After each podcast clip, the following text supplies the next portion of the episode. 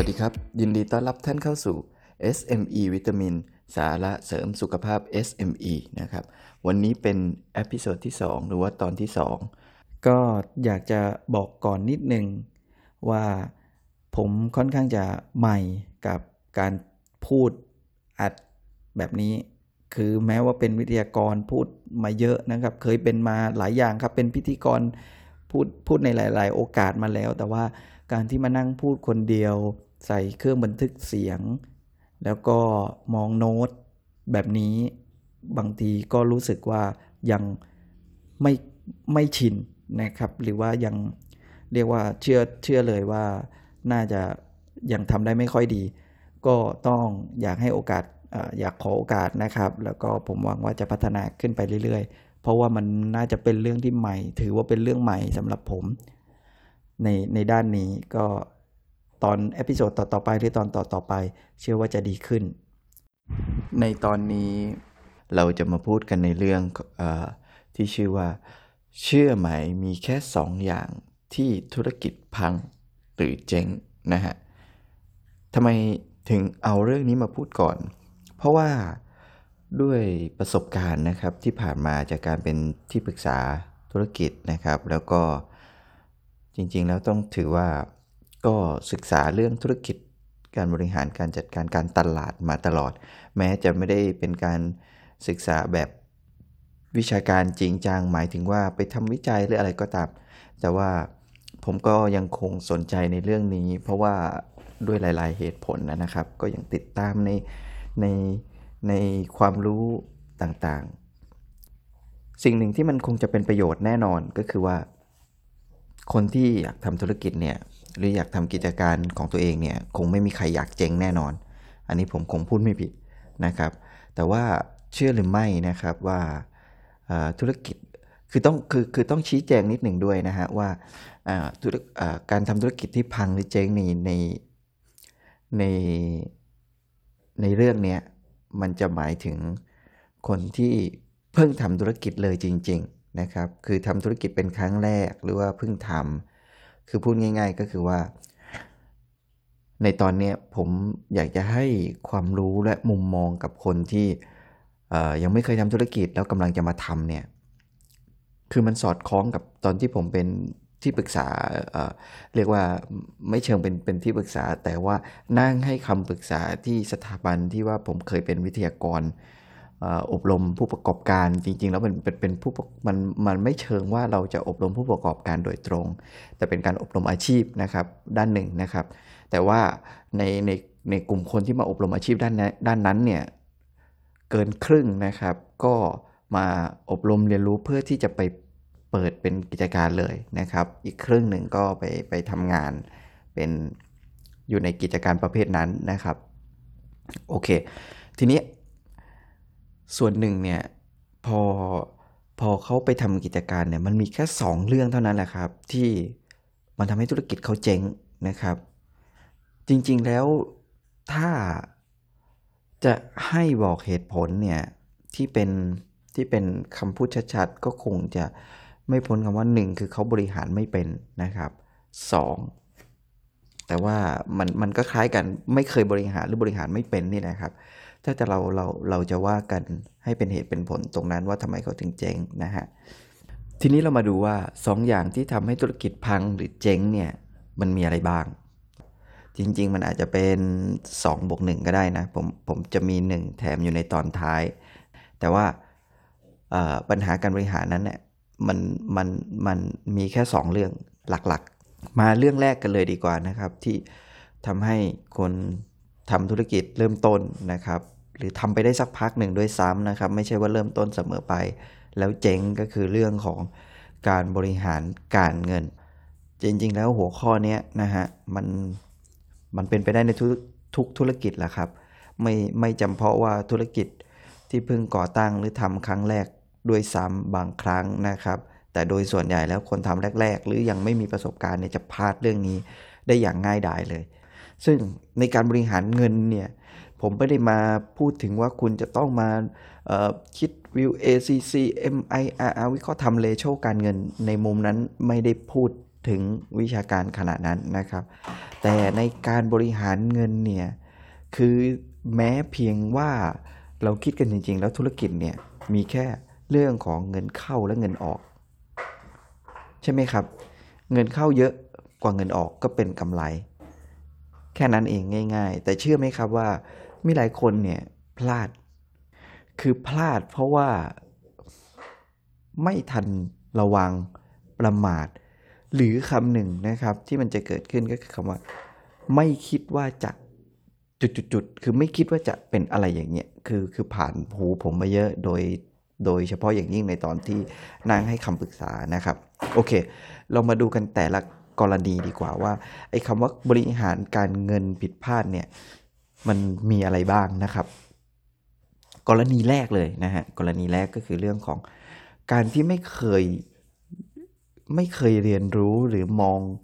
ในคำว่าจุดคุ้มทุน จุดคุ้มทุนเนี่ยมันไม่ใช่สูตรหรือว่ามันเป็นการคิดคำนวณอะไรที่ยากเลยนะครับ ก็คือจุดคุ้มทุนเนี่ยมันก็แค่ใช่ไหมฮะอย่างที่เราทราบกันดีว่าขายไปให้ เท่ากับเงินที่เราลงทุนนะครับ ลงทุน 100 ขายชิ้นละ 10 บาท 10 ชิ้นก็คือจุดคุ้มทุน อันนี้ยังไม่คิดแง่ต้นทุนนะครับ ผมสมมุติก่อนนะครับ หรือต้นทุน 100 บาท ขายของได้ 10 ชิ้น ก็เท่ากับว่าต้องทำกำไรให้ได้มาอีก 100 บาท เดี๋ยวงง เดี๋ยวงง อย่างนี้ดีกว่า สมมุติว่าคุณซื้อของมาชิ้นละ 10 บาทนะครับ 10 ชิ้นมันก็ย่อมเป็นเงิน 100 บาทถูกไหมครับ แต่ถ้าคุณขายได้แค่ 5 ชิ้นล่ะครับ คุณก็ได้เงิน 50 บาท อันนี้ถ้าคุณกรณีที่คุณไม่ได้บวกกำไรถูกไหมครับ แต่ถ้าคุณบวกกำไร เช่นว่า ซื้อของมาชิ้นละ 10 บาท 10 ชิ้น และขายชิ้นละ 20 บาท นั่นหมายความว่าจุดคุ้มทุนคุณอยู่ที่แค่ 5 ชิ้นนะครับ อีก 5 ชิ้นที่เหลือก็เป็นกำไรล้วนๆนั่นเอง ง่ายๆแค่นี้นะครับ ทีนี้นะฮะ เข้าใจจุดคุ้มทุนไปบ้างแล้ว แต่เชื่อหรือไม่ว่ามีคนหลายคนเลยนะครับ ตกมาตายเพียงแค่เรื่องของจุดคุ้มทุน จริง ๆ ไม่ใช่ว่าเราไม่รู้หรือไม่เข้าใจ ที่ผมยกตัวอย่างไปนะมันเป็นเรื่องง่ายๆ หลายท่านอาจจะรู้สึกด้วยซ้ำว่า ยกตัวอย่างอะไรมากมาย เข้าใจอยู่แล้วว่าจุดคุ้มทุนคืออะไร แต่บางคนก็คิดไม่ออกจริง ๆ ก็มี แต่ทีนี้อย่างที่บอกครับว่า ถ้าเรารู้แต่เราไม่ได้ใส่ใจล่ะ จุดคุ้มทุนเนี่ยมันก็เป็นผลอย่างรุนแรงได้ เพราะอะไร เพราะว่าสิ่งหนึ่งเนี่ยพอการลงทุนจริง ๆ แล้ว มันไม่ได้แบบว่าซื้อของมา 10 ชิ้นแบบที่ผมยกตัวอย่างไงครับ มันมีสิ่งนู้นสิ่งนี้สิ่งนั้น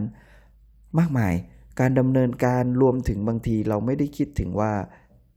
มันเป็นเม็ดเงินไปเท่าไหร่ บางทีคาดไว้ว่าจะเท่านี้แล้วมันบานปลายยกตัวอย่างเลยดีกว่า ธุรกิจที่ผม ให้คำปรึกษามากที่สุดก็คือธุรกิจสปานะครับ มันเป็นอย่างนี้ ลองนึกดู คือที่จริงแล้วเนี่ยสิ่งที่ต้องระวังมาก ๆ เลยของเรื่องจุดคุ้มทุนตั้งแต่แรกนะครับย้ำว่าตั้งแต่แรกก็คือธุรกิจบริการนี่แหละ ดังที่บอกไปว่าธุรกิจสปาเนี่ยที่ผมจะยกตัวอย่างเนี่ยถ้าลองนึกดูว่าอะไรบ้างที่มันเป็นการลงทุนของธุรกิจประเภทนี้ ให้ท่านลองคิดครับ แน่นอนสิ่งแรกเลยคือตกแต่งร้านครับ ผมเว้นช่วงไปนี้ไม่ได้หายไปไหนนะครับเผื่อท่านจะคิดตามนะครับ ตกแต่งร้านนะฮะตกแต่งร้านเนี่ยทำไมล่ะ ก็คนทำธุรกิจประเภทเนี่ยมันก็จะต้องนึกภาพของสปาของคนอื่นเขา อ๋อ มันเดินเข้ามา มันต้องเป็นอย่างนี้ มันต้องมีอย่างนั้น แล้วมันก็ แล้วมันก็มีอุปกรณ์ที่จำเป็นด้วยจริง ๆ อย่างเช่น ถ้าเกิดคุณมีห้องอบซาวน่าด้วย คุณมีห้องอาบน้ำด้วย คุณมีห้อง VIP เอ่อเตียงที่จะใช้ยังไง เก้าอี้ต้องติดแอร์ต้องยกระดับใช้พื้นไม้ไหม อะไรก็ตามเนี่ยฮะ ถ้าเข้าใจในเชิงธุรกิจเหล่านี้คือต้นทุนคงที่ที่มหาศาลนะครับ ต้นทุนคงที่ที่มหาศาล แล้วมันกลายเป็นว่าในความเป็นจริงเลย อันนี้เป็นเคสจริงที่ผมย้ำนะ เยอะมาก คือบานปลายด้วย คืออยากได้ไงฮะ แต่ว่าเราไม่ใช่วิศวกร เราไม่ใช่สถาปนิก เราไม่ใช่ผู้รับเหมา น้อยรายครับที่จะมีที่จะมีตรงนั้นเอง แต่ภาพที่คิดกับภาพจริง ด้วยความที่ว่าอย่างนี้ ถ้าเราเป็นสถาปนิก เรานึกภาพยังไง เราพอที่จะตีต้นทุนออก ถ้ามันบานปลายเราสามารถแก้แบบของเราได้เนาะนะฮะ แต่ว่าเราไม่ใช่ไง ภาพที่เราอยากได้เราก็อยากได้ทำไปแล้ว มันยังไม่เป็นภาพที่ใช่ แล้วมันจะครึ่งกลางๆ มันก็ไม่สวย ไม่สวยมันก็ลงทุนเพิ่ม เพราะอยากให้ได้ภาพที่เราต้องการ กลัวลูกค้าเข้ามาแล้ว ไม่ประทับใจ โดยไม่ทันคำนวณเลยครับคำนวณอะไร ผมยกตัวอย่างง่าย ๆนะฮะถ้าลองคิดดูว่าเงินค่าก่อสร้างค่าตกแต่งร้านเนี่ยมันเท่าไหร่ สมมุติว่า 1 ล้าน 1 ล้านนะครับสำหรับค่าทำร้านสัปปาทั้งหมด 1 ล้าน แล้วคุณได้ค่าบริการชั่วโมงละเท่าไหร่ครับ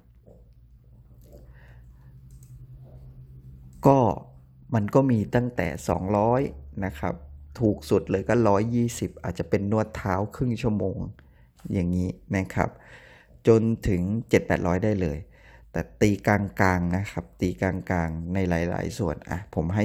400 สมมุตินะครับ อันนี้คือตีกลางๆนะครับ เพราะเงินลงทุนล้าน 1 ล้านบาทเนี่ย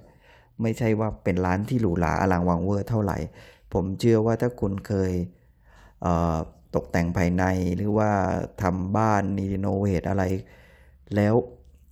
ตรงนี้ต้องนึกถึงว่ามันมีอุปกรณ์ที่จำเป็นด้วยนะครับ หมายถึงโต๊ะเตียงที่ใช้นะฮะฉะนั้นมันจะจะแพงกว่าการตกแต่งปกติอยู่แล้ว แต่ 1 ล้านบาทก็ไม่ได้สร้างความหรูหราก็หรูหราได้ระดับหนึ่งนะครับ ถ้าทำเป็น แต่อย่าลืมว่า 1ล้านบาทเนี่ยถ้าหรูหราระดับหนึ่งก็หมายความว่าสเกลที่เล็กนะครับ เออนะฮะอ่าผมคิดอย่างนี้สมมุติว่ามันได้ชั่วโมงละ 400 เอาเป็นว่านะครับ ตัวอย่างเล่นๆนะครับ 400เนี่ยหาร 1 ล้านคุณว่าต้องใช้เวลากี่ชั่วโมง แต่เรามาคิดกันความเป็นจริงด้วยว่า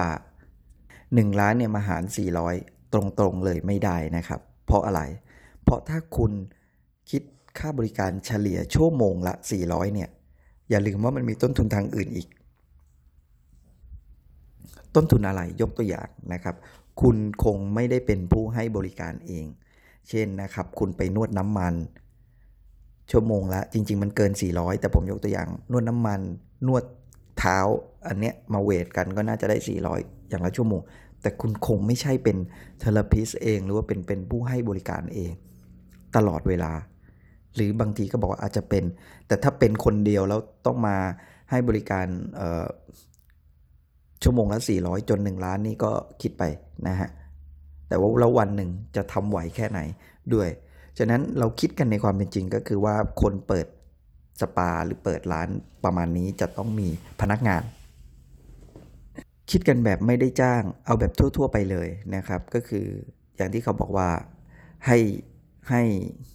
ให้เทเลปิสส่วนหนึ่ง แล้วเจ้าของร้านเอาไปส่วนหนึ่งเป็นเปอร์เซ็นต์ทำนองนั้น เชื่อหรือไม่ครับว่าเทเลปิสเนี่ยได้เยอะกว่าเจ้าของร้านนะครับ โดยสัดส่วน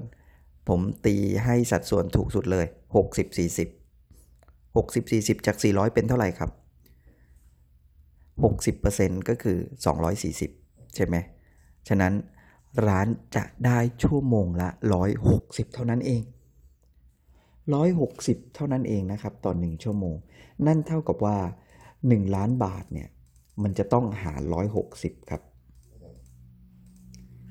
6,250 ชั่วโมง คุณเปิดร้านให้บริการนะฮะ อันนี้ยังไม่รวมต้นทุนอื่นนะครับ หักแค่ต้นทุนค่าแรงเท่านั้นเอง ต้นทุนอื่น จากที่ที่ผมบอกว่า 160อะผมตีต้นทุนอื่นๆนะครับ ค่าน้ำค่าไฟค่าอุปกรณ์เขาเรียกว่าไงค่าวัสดุอุปกรณ์ใช้แล้วทิ้งนะครับ อะไรทำนองนี้ ผมตีให้แค่ 10 บาทก็ได้อะเหลือร้านได้ชั่วโมงละ 150 นี่นี่คือความเป็นจริงที่กำไรนะฮะกำไร 400 ได้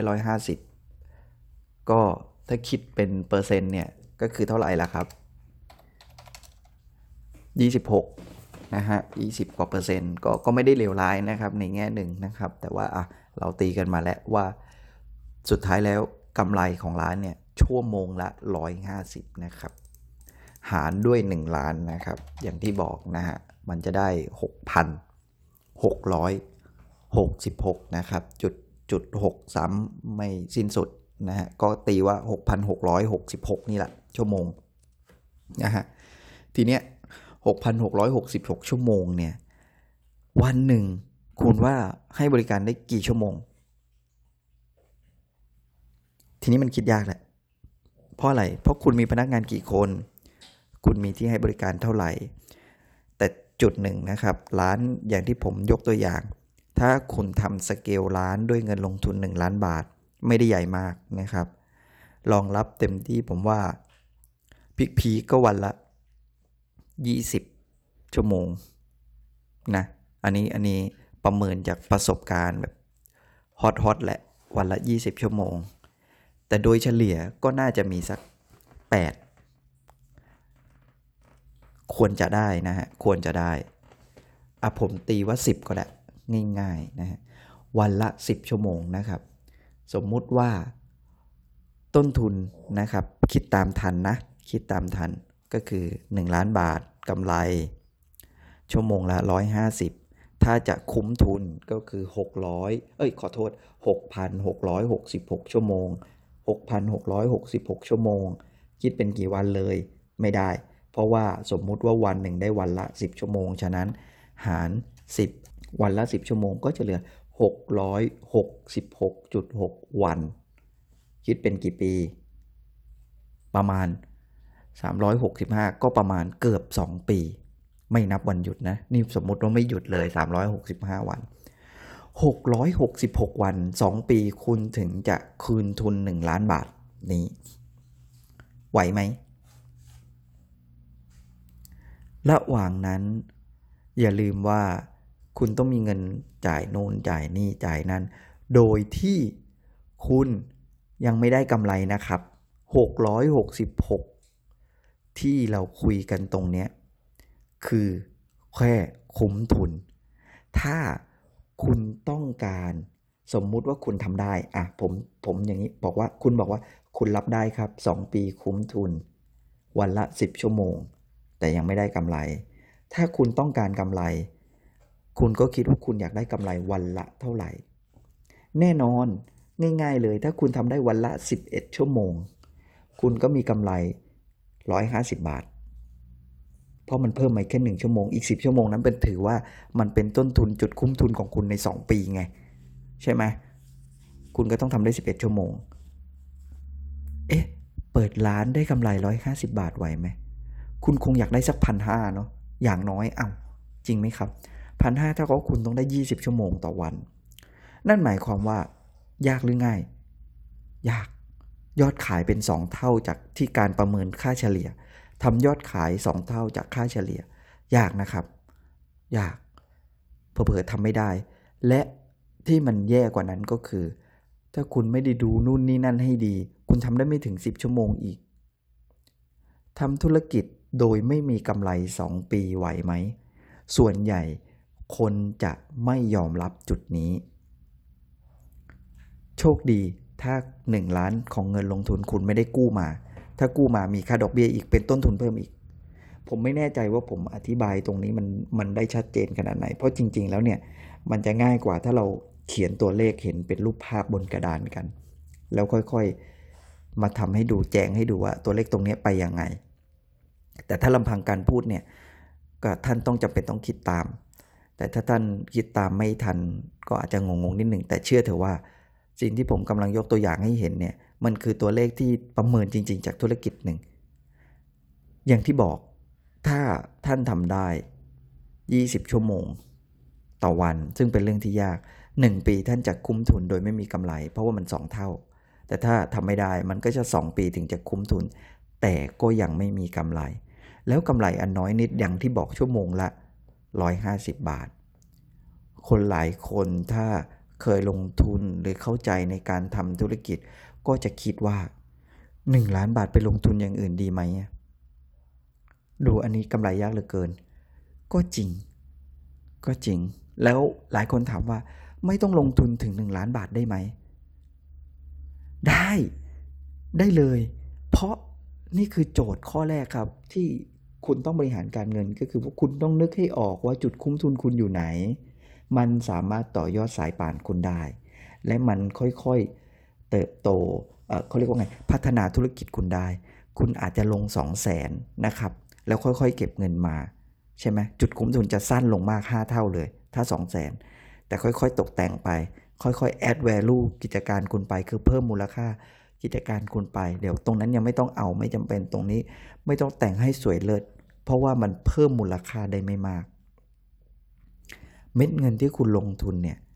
มันจะคืนทุนให้คุณได้อย่างไรนั่นเอง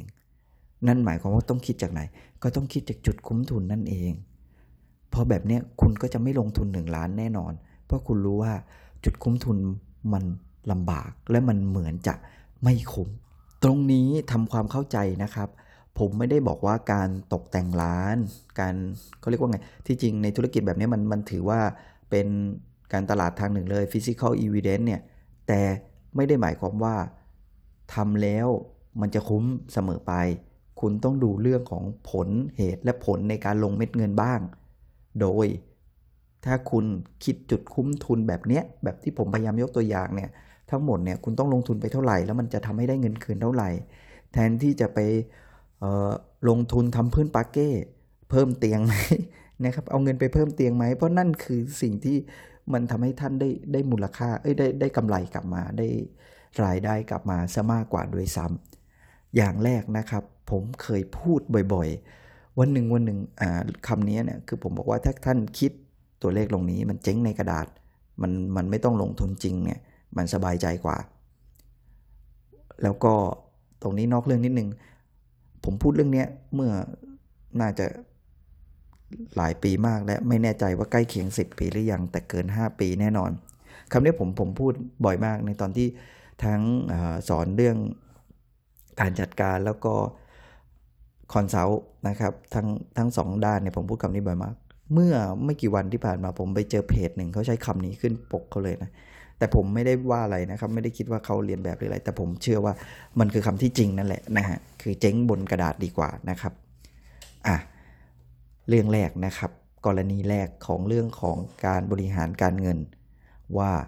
ทำไมนะครับ วันวันนี้เรามาคุยกันในหัวข้อว่าเชื่อไหมมีแค่ 2 อย่างที่ที่ธุรกิจพังหรือเจ๊ง ข้อแรกก็คือเรื่องของการเงินนะครับ ในเรื่องการเงินกรณีแรกเลยเนี่ยก็คือเรื่องของจุดคุ้มทุน ดังที่ผมบอกนะครับ คิดกันเป็นไหมถ้าไม่ได้คิดจริง ๆ ผมเชื่อว่าคิดเป็น แต่ไม่ได้คิด ถ้าไม่ได้คิดโอกาสเจ๊งสูง นะครับ คุณไม่ได้ดูเลยว่าจุดคุ้มทุนคุณอยู่ที่ไหนเมื่อไหร่ยังไง นั่นหมายความว่าคุณทำเปิดธุรกิจด้วยความไม่คุ้มตั้งแต่แรกเลยนะครับสำคัญสำคัญ เยอะจริงด้วยครับเคสนี้เยอะจริงโดยเฉพาะธุรกิจสปาอย่างที่ผมบอก ถ้าใครกำลังจะทำธุรกิจนี้นะครับ เอากลับไปคิดทันทีนะ อย่าแต่งร้านเยอะ ถ้ามันไม่คุ้ม เว้นเสียแต่ว่าการตกแต่งการทำอะไรอย่างนั้นต้นทุนคุณคุณต่ำอยู่แล้ว คุณทำได้ทำไปเลย นะครับ มันมีผลต่อความรู้สึกของลูกค้าจริง ๆ ไม่ใช่ไม่มี มีมีประโยชน์ แต่มันคุ้มหรือเปล่า อันนี้ต้องคำนวณดู กรณีที่2นะครับ ก่อนจะกรณีที่ 2 ผมเข้าใจว่าอาจจะมีเสียงแทรกกอกกอกแกกแกกฟืดฟัดฟืดฟัดบางอย่างนะครับ 1 คือต้องขอเล่าให้ฟังว่าในห้องทำงานผมเนี่ยมันมีหมาสุนัขที่ผมเลี้ยงไว้นะครับ เป็นเป็นเฟนบูลด็อกนะครับเขาก็เดินสนอยู่รอบๆผมเนี่ย ดมตรงนู้นเขี่ยตรงนี้นะฮะมันก็อาจจะมีเสียงกอกแกกอะไรไปบ้างนะครับ ต้องขออภัยนะครับ อีกประการหนึ่งซึ่งเป็นอุปสรรคในการทำปอดคาสของผมนะครับ คือผมสะดวกทำช่วงเช้านะครับ ผมตื่นตีห้าตีห้าครึ่งประมาณนี้นะฮะแล้วก็จัดการตัวเองนิดหน่อย หมายถึงว่าล้างหน้าล้างตาเข้าห้องน้ำอะไรอย่างเงี้ยนะครับ เตรียมตัวชง โกโก้ร้อนนะครับ อะไรอย่างเงี้ยเสร็จนะฮะค่อยมาพูดก็จะพูดแต่เช้า แต่ข้อหนึ่งที่มันเป็นปัจจัยก็คือผมเป็นภูมิแพ้ด้วย ก็อาจจะมีเสียงที่มันไม่ค่อยชัด คืออู้อี้บ้างหรืออะไรบ้างเหมือนเหมือนคนเป็นหวัดนิดๆบ้างนะฮะอันนี้ต้องขออภัย เพราะว่ารักษายากแต่ทุกวันนี้ผมดีขึ้นนะครับ เรื่องภูมิแพ้มันอยู่ที่การดูแลตัวเองเป็นหลักเนาะครับ ก็ออกกำลังกายก็อะไรมันก็ช่วยได้ เป็นมาหลายปีแล้วนะครับนะฮะอันนี้นอกเรื่องแต่ว่าชี้แจงให้ฟัง กลับมาเข้าเรื่องของเรา ยังคงอยู่ในเรื่องของการเงิน กรณีแรกเรื่องของจุดคุ้มทุน กรณีที่ 2 คือเรื่องของกระแสเงินสด เช่นเดิม อันนี้คงไม่มาอธิบายละเอียดนะครับ แต่คนทำธุรกิจหลายคน จริงๆ แล้วคนเป็นผู้บริหารเนี่ย ในธุรกิจที่ยิ่งสเกลใหญ่เนี่ยกระแสเงินสดเป็นเป็นสิ่งที่สำคัญ เขาล้วนรู้ดี กระแสเงินสดหรือว่า cash flow เนี่ยถ้าให้เราพูดกันแบบง่ายๆ กับคนทำธุรกิจเล็ก ๆ หรือเริ่มทำนะฮะก็คือขายได้เยอะต้องไม่ลืมว่ารายจ่ายมันเยอะด้วย อืมขายดีธุรกิจพอไปได้เนี่ย แต่ธุรแต่กลับไม่รอดด้วยกระแสเงินสดเนี่ย มันมัน มันเป็นประเด็นอยู่เยอะอยู่เหมือนกัน เพราะว่าอะไรครับ ปัจจัยอย่างแรกเลยนะ เหลิงมี เหลิงคืออะไรครับ ขายดีนะฮะ ขายดี รีบลงทุนเพิ่ม มันก็จะกลับไปคล้าย ๆ ข้อแรกนะ พอลงทุนโดยไม่ไม่คำนวณให้ดี รีบขยายนะฮะ อยากโตรีบขยาย ผมผมเห็นอย่างนี้ ผมเห็นอย่างนี้ ไม่ต้องถึงทำธุรกิจหรอก คนขายของ ผมเล่าให้ฟัง ผมเชื่อว่า ถ้าท่านลองนึกดู หรือใครเคยมีประสบการณ์ขายของบางอย่าง จะเคยเจอเคสแบบนี้ คือครับคืออย่างนี้ครับ ตอนแรกไปรับของอย่างหนึ่งมาขายนะฮะมันก็ไม่ได้ลงทุนอะไรมาก อาจจะหลักหมื่นหลักหมื่นนี่แหละอะผมยกตัวอย่างหลักหมื่นคนที่ยังไม่ได้จะมาทำธุรกิจเต็มตัวนะครับ ขายของเล่นๆกอกแกก็ลงทุนหลักพันหลักหมื่นนี่แหละส่วนใหญ่เอาหลักหมื่นนะฮะ ก็ซื้อของมาประมาณหนึ่งจำนวนหนึ่ง ปรากฏว่า เห็นว่าด้วยความที่ว่าทำเล่นๆแล้วก็เลยขายถูก ขายดีนะขายถูกมันก็ย่อมขายดีไง มันถูกกว่าทั่วไป เพราะขายเล่นๆเลยไม่เอากำไรอะไรเยอะพอขายดี เห็นว่าขายดี ก็เลยไปเอามาอีกใหญ่เลย เพราะอะไรครับ เพราะว่า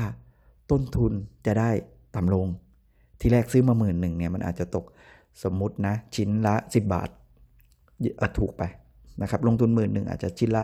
50 บาท ผมยกตัวอย่างนะครับได้ต้นทุนมาเป็นชิ้นละ 50 บาท แล้วก็ขายไม่แพงขาย 60 บาทนะครับกำไรชิ้นละชิ้นละแค่ 10 บาทพอ แล้วขายดีไง นี่พอขายดีปุ๊บเอาใหม่ลงทุนเพิ่มเลย เอาเงินมาลงทุนอีกเลย เพราะว่ามันจะได้ต้นทุนเหลือชิ้นละสัก 30 บาท เป็นต้น ก็ไปซื้อมาอีก 3 4หมื่นเลยทีนี้นะครับ สำหรับสำหรับคนที่ไม่ได้ตั้งใจจะลงทุนจริงจังนะหรือว่ามีทุนน้อยนะ คิดแบบนี้ พอคิดแบบนี้ปุ๊บลงทุนเพิ่ม ปรากฏว่า ของที่มันขายไปแล้วเนี่ย มันไม่ใช่พังทันทีนะของบางสิ่งบางอย่าง ยกเว้นว่าคุณขายอาหารมันต้องกินทุกวัน แต่มันไม่เหมือนกันไง อันนี้คือการลงทุนแบบขายของ ปรากฏว่า มันไม่ได้ขายง่ายอย่างตอนแรก เพราะคนเขาซื้อไปหมดแล้ว แต่กลายเป็นว่า ของที่คุณลงทุนไปเนี่ยจมนะครับ จมนะฮะทำยังไงครับ เงินเลี้ยงตัวเองไม่มีช็อตสุดท้ายก็เลิกครับ เพราะว่าคุณไม่มีเงินสดในมือเออผมอาจจะอธิบายไม่ชัดนะ จริง ๆ จริง ๆ แล้ว มันก็มันก็ย้อนไปกรณีแรกเหมือนกันที่คุณไม่ได้คำนวณจุดคุ้มทุนนะฮะ แล้วคุณก็จะไม่มีเงินสดที่จะเป็นสายป่านตัวเองเลี้ยงตัวเองไปอีก 2 ปีจำได้นะครับ กรณีแรก ก็คล้ายๆกัน ตรงนี้ก็คือเรื่องของกระแสเงินสดเหมือนกัน การจ่ายยังไงการอะไร บางครั้งมันก็รวมถึงการไปกู้หนี้มาเยอะไป มันก็จะไม่คุ้มจ่ายดอกก็มี ตรงเนี้ยกำไรกำไรไม่มีนะครับ เพราะว่าพอกำไรไม่มีเงินย่อมขาดมือ พอเงินขาดมือทีนี้ทำยังไง อีกสิ่งหนึ่งอีกสิ่งหนึ่งผมผมผมยกตัวอย่างที่ที่มันเป็นปัญหาเรื่องกระแสเงินสดอีกอย่างหนึ่งเลยนะ ในฐานะที่ผมมาในด้านการตลาดด้วยเนี่ย มันชอบมีคนมาปรึกษาว่าทำทุกอย่างเสร็จแล้ว มีพร้อมหมดแล้ว แต่ขายไม่ได้ เลยอยากทำการตลาดอะไรดี ผมก็บอกว่าก็ต้องทำอย่างงู้นอย่างนี้ โดยที่การตลาดก็ต้องเป็นส่วนหนึ่งของการลงทุนนะครับ โดยหลักการ แต่ไม่มีเงินแล้ว ก็คือสภาพเงินไม่คล่อง พอเงินไม่คล่อง ลงทุนเพิ่มไม่ได้ ก็หมายความว่า หาลูกค้ามาไม่ได้ เพราะไม่สามารถทำการตลาดได้ ก็รอวันถอยหลังอย่างเดียวเหมือนกัน คือกระแสเงินสดมันก็เป็นเรื่องเงินนะครับ เรื่องเงินมันก็จะทิ้งกันไม่ไม่ไม่ไม่ไม่ได้ว่ามันจะไปเป็นมุมไหน แต่ในในที่นี้หมายถึงว่าถ้าคุณมีเงินหรือบางทีนะ เราพูดกันง่ายๆ คือ ถ้าคุณมีสายป่านดีกว่า ถ้าคุณมีสายป่านอยู่เนี่ยมันยังแก้ไขอะไรได้ แต่ถ้าคุณไม่มีแก้ไขอะไรไม่ได้ กรณีนี้ก็เช่นกัน เว้นแต่ว่าเลิกกิจการขายกิจการทิ้งนั่นคือเอาเงินกลับมาเพื่อไปทำอย่างอื่นต่อ อันนี้คือสายป่านชีวิตเลยนะฮะแต่ถ้าสายป่านในธุรกิจคุณต้องมีเงินสดในมืออยู่ประมาณหนึ่งนะครับ โอเค น่าจะพอเข้าใจนะครับ ก็ มาถึงตรงนี้ก็ย้ำนะครับ เรื่องแรกจุดคุ้มทุนเรื่องที่ 2 กระแสเงินสด หรือพอพูดมาถึงตรงนี้ผมว่าน่าจะใช้คำว่าสายป่านนะฮะแต่อีกส่วนหนึ่งก็ก็กระแสเงินสดมันก็ไม่ได้แค่สายป่านอย่างเดียวนะครับ ครึ่งหนึ่งมันก็เป็นเรื่องของอย่างที่พูดในทีแรก คือ เห็นว่าขายดีรีบขยายกิจการนะครับ โดยไม่ได้ดูว่าเงินหมุนเวียนเนี่ยมันพอไหมกับการเลี้ยงกิจการละเก่า ส่วนเก่าและส่วนที่ขยาย คิดว่าแค่มีเงินไปลงทุนเพิ่ม แต่อย่าลืมว่า ต้นทุนค่าใช้จ่ายอื่น ๆ มันก็เพิ่มนะครับ ขายได้มาก ต้นทุนก็มากขึ้นเหมือนกันนะครับ ไม่ใช่หมายความว่าขายได้มากแล้วต้นทุนทุกอย่างจะเท่าเดิม ตรงนี้ต้องดูตัวเลขให้ดี กรณีที่ 3 ของเรื่องการเงินที่มันเป็นเหตุผลให้เจ๊ง ก็คือรายได้ไม่พอ แง่ละรายได้ไม่พอ รายได้ไม่พอนี่มันหมายความว่าไง จริง ๆ มันก็คล้ายๆในส่วนเมื่อกี้เนี่ยในส่วนกระแสเงินสด ผมยกตัวอย่าง เราลองนึกคือกรณีสามกรณีเนี่ยสามกรณีเรื่องของทั้งจุดคุ้มทุนทั้งกระแสเงินสด มันเป็นมันสอดคล้องกันหมดแหละครับ แต่อยากจะพูดให้ชัดๆก็คือย่อยให้ชัดๆ เพราะว่าบางคนเนี่ยไม่ได้ติดปัญหาในตอนแรก ติดปัญหามาเห็นว่ามันเป็นปัญหาในตอนกระแสเงินสดไม่มี และอันที่ 3 ก็คือ มาเห็นปัญหาว่ารายได้ไม่พอจริง ๆ มันก็คือเรื่องเดียวกัน ถ้ารายได้พอมันก็เกินจุดคุ้มทุนได้ง่าย ๆ เนาะถ้ารายได้ดีกระแสเงินสดมันก็ดี จริงๆ มันก็เกี่ยวโยงกันหมดนั่นแหละ แต่รายได้ไม่พอเนี่ยเราลองนึกดูอย่างนี้นะครับว่า ย้อนกลับไปเคสแรกเลย ก็คือถ้าคุณคำนวณจุดคุ้มทุนได้ แล้วกิจการมันก็ไปได้ คุณลงทุน 1 ล้าน แล้วคุณก็ทำได้ที่มองว่าอะโอเค กิจการมันมันมันไปได้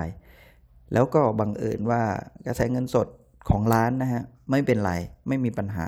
แต่คุณไม่ได้ไม่ไม่ได้พึ่งพาตรงนี้มาก คุณอาจจะมีเงินกินของคุณอยู่ คุณก็ไม่ได้ติดเรื่องกระแสเงินสด แต่ปรากฏว่ารายได้มันไม่พอเลี้ยงเจ้าของ เพราะอะไรเพราะว่าธุรกิจไม่ได้ขาดทุนไงครับ เสมอตัวบวกบวกนิดหน่อย เออ แล้วกระแสเงินสดของร้านของกิจการนะ ก็พอไปได้ไง เพราะมันเพราะมันอาจจะเหลือนิดหน่อยอย่างที่ผมบอกหมุนไปแล้วก็บวกอยู่นิดหนึ่งแต่บางทีเราลืมไงว่าทำธุรกิจเนี่ยมันก็ต้องเลี้ยงตัวเอง ถ้าคุณทำธุรกิจเดียวเลยเนี่ยยิ่งสำคัญ เพราะหมายความว่าอะไรครับ คนเป็นเจ้าของธุรกิจนะฮะคุณทำงานคุณได้เงินเดือนเดือนละ หมื่นห้าอย่างต่ำเนาะทุกวันนี้ แต่คุณเป็นเจ้าของธุรกิจ แล้วคุณได้กำไรเดือนละเจ็ดแปดพันนั่นหมายความว่าทั้งจุดคุ้มทุนทั้งกระแสเงินสดคุณไม่มีปัญหาไง แต่เจ็ดแปดพันมันไม่พอเลี้ยงตัวคุณไง ธุรกิจไม่ได้เป็นอะไร ธุรกิจไม่ได้มีปัญหา แต่ตัวเราจะเริ่มมีปัญหา มันไม่พอเลี้ยงเจ้าของ ยิ่งถ้ามีหุ้นส่วนนะครับอย่าลืมว่าไอ้เจ็ดแปดพันนี่มันจะหารสองแล้ว มันยิ่งเหลือสี่ห้าพัน ลำบากเข้าไปอีกลำบากเลย อย่างโดยไม่ต้องอธิบายอะไรมาก แต่ถ้าไม่มีหุ้นส่วนนะครับ ถ้าไม่มีหุ้นส่วนแต่บังเอิญเพราคุณก็ทำเรื่องอื่นอยู่ด้วยทำทำด้านอื่นอยู่ มันก็พอมีเงิน แต่ตัวเนี้ยมันไม่ค่อยทำเงินให้คุณ คุณก็อาจไม่ใส่ใจ แล้วมันก็รอวันถอยหลังนะ ในแง่ของการธุรกิจ เพราะอะไรฮะ ก็อะไรที่มันไม่ทำประโยชน์ให้เราเราก็ไม่ค่อยใส่ใจ ผมไม่ค่อยใส่ใจปัญหามันอาจจะเกิดนะ ก็คือแทนที่กำไรมันจะพอไปได้ มันก็อาจจะเริ่มไปไม่ได้ก็ได้ พอมันมีปัญหาคุณก็อยากจะทิ้งมันอย่างเดียวแหละ เพราะว่าไปทำอย่างอื่นดีกว่า มันไม่ค่อยเลี้ยงตัวเองไม่ค่อยได้ ตรงเนี้ยผมพูดอย่างเงี้ยมันก็บอกโอ้ใครจะทิ้งง่าย ๆ ถึงเวลาจริง ๆ ถ้าคุณมีทางเลือก คุณไปครับ คุณไม่มานั่งเสียเวลากับสิ่งที่มันไม่ค่อยได้กำไรหรือไม่ได้เกิดประโยชน์ เว้นแต่ว่าคุณเป็นนักบริหารที่ดี ก็คือบริหารตรงนั้นบริหารตรงนี้บริหารตรงนู้นตรงนี้ไม่ดี เอา เอาตัวเองมาแก้ไขปัญหา อันนั้นก็เรื่องหนึ่ง ซึ่งเชื่อว่าถ้าเกิดคุณเป็นเป็นยอดนักบริหารในลักษณะที่ผมพูดเนี่ยปัญหาพวกนี้มันไม่เกิดอยู่แล้ว เพราะมันเป็นปัญหาเบสิกมากของนักบริหาร แต่ในกรณีเนี้ยผมมาแชร์ประสบการณ์ในแง่ของคนที่เพิ่งเริ่มทำธุรกิจโดยที่ค่อนข้างจะยังไม่มีประสบการณ์ วันนี้มันเป็นตอนตอนแรกๆเนาะเรื่องแรก ๆ ที่ผมไม่อยากเห็นคนต้องเจอก็คือหนึ่งคือคุณสอบตกเรื่องการเงินนะครับ ราะอะไร เพราะว่าทั้ง 3 กรณีที่ผมยกตัวอย่างเนี่ยมันเป็นปัญหาที่เกิดขึ้นได้ตั้งแต่ยังไม่ทำนะครับ หรือเริ่มทำละหว่างทำหรือแม้แต่ทำไปแล้วเริ่มเติบโตเนี่ยมันอาจจะมีปัญหาเรื่อง cash flow ได้ ซึ่งก็มีจริง ๆ นะครับกิจการที่เปิดมาได้สองสามปีแล้วด้วยทำดำเนินมาได้เหมือนจะดีนะครับ แล้วตอนหลังมีปัญหา cash flow นะครับ ก็คือ 1 เจ้าของมือเติบ ขยายตัวเองก็มือเติบครับ คือรายได้เอารายได้ไปใช้ซะเยอะ พวกนี้นะฮะพอมันช็อตนะครับมันก็เป็น domino effect อะฮะมันเริ่มล้มล้มล้มกระทบกระทบกระทบกันนะครับ แล้วก็ส่วนหนึ่งพอในการที่จะพยุงกิจการในการที่จะอย่างที่ผมยกตัวอย่างเลย ร้านพอไปได้แล้วอยากทำการตลาดเพิ่ม แต่ไม่มีเงินมาลงทุนแล้วไงนะฮะอะไรทำนองเนี้ยคือการแก้ปัญหาไม่ใช่หมายความว่าต้องใช้เงินเสมอไป แต่ธุรกิจมันก็ต้องมีกระแสเงินสดที่ดีครับ เพื่อที่จะมาช่วยจัดการปัญหาอยู่ดี เพราะ ขึ้นชื่อว่าธุรกิจแล้วมันไม่ใช่เป็นงานฝีมือนะครับ ที่เราจะไปใช้แรงตัวเองแก้ไขปัญหาได้ทุกอย่าง มันก็ต้องใช้คนเนาะใช้ทรัพยากรใช้อะไรต่างๆ ซึ่งมันก็จ้างได้ด้วยเงินนะครับ โอเค ก็ผมว่าน่าจะเอาไว้เท่านี้ก่อนสำหรับใน